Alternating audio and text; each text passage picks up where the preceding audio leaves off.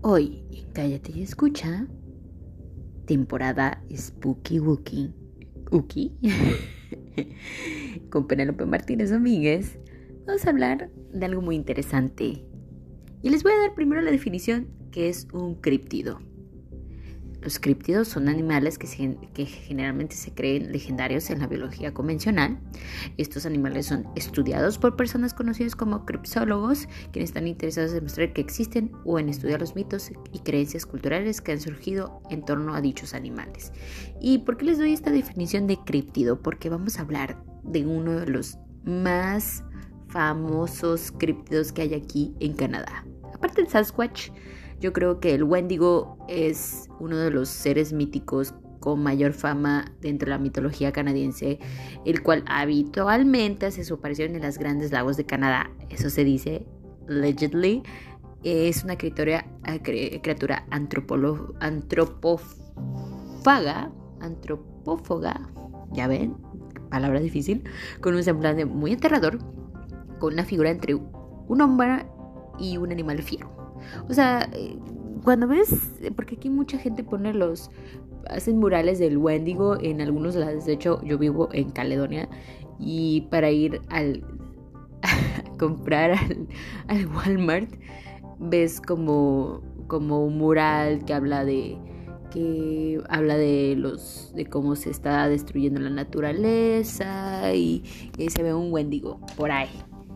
Y pues son, son, son muy, son animales que es como, es como raros, es como, podría ser humanoide, pero no es humanoide, está parada en dos patas, tiene una colita, es como si juntaras varios animales. Y es como si vieras un, un venado, pero no es un venado, pero no sé, está horrible, la verdad. Y bueno. La presunción de la existencia del Wendigo es un primordialmente el poblado de Buffalo, en Canadá, particularmente las tribus del, de los Ojibwe, Ojibwe, los Saulteaux, estoy destrozando el nombre de las, las tribus, perdón, y ellos el, y, y los Cree y los Innu y la tribu de los Naskapi. Entonces estas tribus reseñan al Wendigo de di- distintos modos. No obstante, todos tienen una característica común: es una alimaña carnívora, sanguinaria, que cuenta poderes est- espirituales. Por este motivo está vinculado de manera directa a la hambruna, el invierno y todo lo relacionado al estado precario de los pueblos norteamericanos. ¡Ah, cabrón! como, como una cosa la fusionan con otra, ¿no? Eh, digamos que los Wendigos humanos, que esto es un mito de, con mucha popularidad dentro de la mitología canadiense y es de bastante arraigo y creencia en todos los pueblos, y se trata de aquel ser humano que puede llegar a transformarse en un Wendigo. Y en el mejor de los casos, si un ser humano no es transformado en Wendigo, entonces se encuentra expuesto a ser poseído por un espíritu perverso. Y de eh, yo he escuchado de gente que dice que sí, que, que se te puede apoderar este espíritu y te vuelves en un Wendigo y te pones a atacar a la banda, ¿no?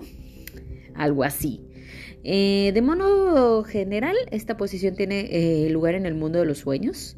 Al ser una persona poseída por un Wendigo, al despertarse será una persona completamente distinta, se tornará muy agresiva con los demás y mostrará una pérdida de obstinación por el canibalismo. O sea, será una persona caníbal, en pocas palabras. Le va a urgir carne, carne humana. Y cada una de las personas que han experimentado alguna situación de sobrevivencia en el invierno, en los tiempos de hambruna, y que con ello haya visto obligados a recurrir a alimentarse de carne humana, son quienes están más expuestos a la posibilidad de ser poseídos por un Wendigo. Que va a ser muy difícil que te topes con alguien que haya tenido que comer carne humana por necesidad. Yo creo que va a ser muy rarísimo, pero bueno, si existe alguien, pues tengan cuidado porque pues, pues va a pasar, se va a poner peor, ¿no? Eh, la ceremonia del Wendigo, este ritual se realiza en los tiempos de hambruna por parte de las tribus de la mitología canadiense, sobre todo por las tribus de los Cree, los Asiniboin y los Ojibwe. Es una danza ritual que se realizaba en el propósito de fortalecer las creencias de los Wendigos, y igualmente se le llamaba ritual Wingu Kasanginowin. Mm. Perdón, tribus Disculpen. Y hoy, aún hoy en día, este ritual es practicado por los aborígenes canadienses. Se efectúa en el último día la conmemoración a la danza del sol. La totalidad de los participantes visten eh, máscaras y danzan en sentido inverso al ritmo del tambors. Y debilidad del Wendigo, pues dentro de la tribu de los Ojibwe hay una importante creencia que el mejor modo de eliminar un Wendigo es con una comadreja. O sea, pinche animalón, casi dos metros, eh, rapidísimo. Se supone que un Wendigo es muy rápido, bueno, es lo que he escuchado. Y Lo, te lo chingas con una comadreja, se me hace increíble, pero bueno. Ellos consideran que los Wendigo representan una, una gran debilidad en estos animales, a los cuales igualmente se les llama Mustela nivalis. Estas criaturas llegan a introducirse por el ano del Wendigo y les provoca la muerte de manera instantánea. Ah, no. No, no, no, no, no, no, no. Ay, bueno.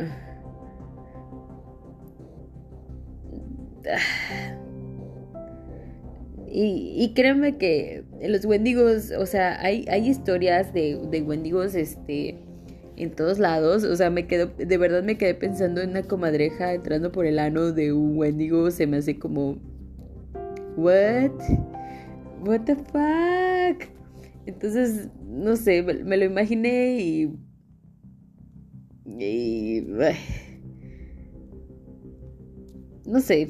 Y de hecho hay una película que se llama Wendigo y es de la de eh, el dos mil uno, ¿eh? Por si la quieren checar. Y, y si buscan este fotos o... o cómo se son, siempre son como una... o como un cruce de, de muchas cosas. O sea, bueno, o sea, para no hacerles la, la historia muy, muy, muy, muy cabrona, pero sí, es eh, hay de todo. Se supone que el, el, la leyenda del Wendigo es un fenómeno antropológico de los nativos americanos y...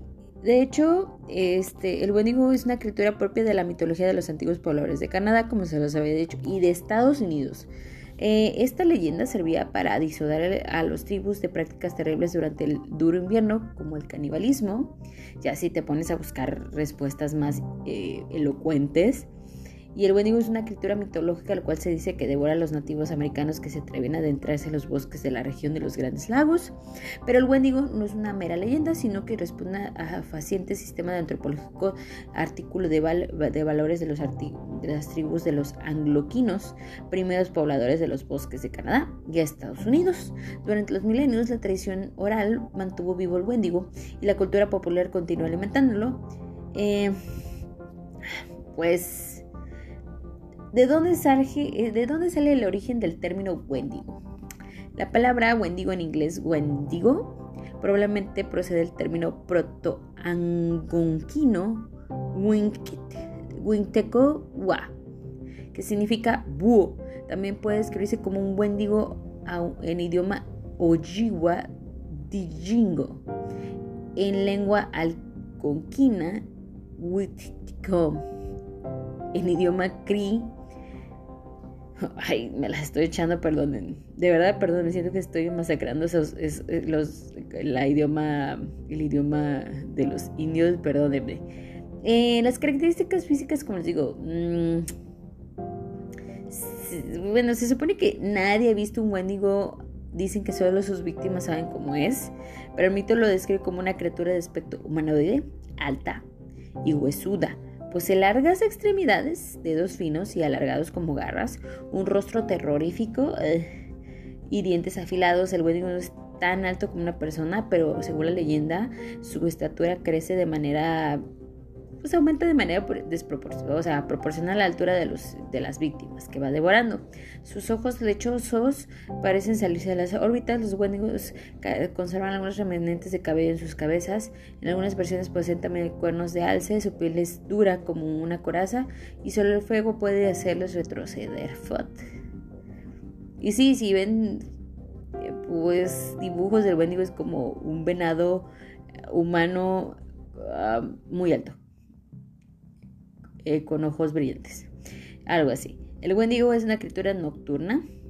Ah, cuentan que recurría a su voz para llamar a sus víctimas. Estas, extasiadas por su reclamo, se adentraban en el bosque y jamás regresaban. Otras versiones reco- recono- recogen como el Wendigo todavía acudir hasta su víctima para darle un, la mano, y la hacía correr a la par cuando largas zancadas quedaban, eh, quedaban dibujadas en la nieve.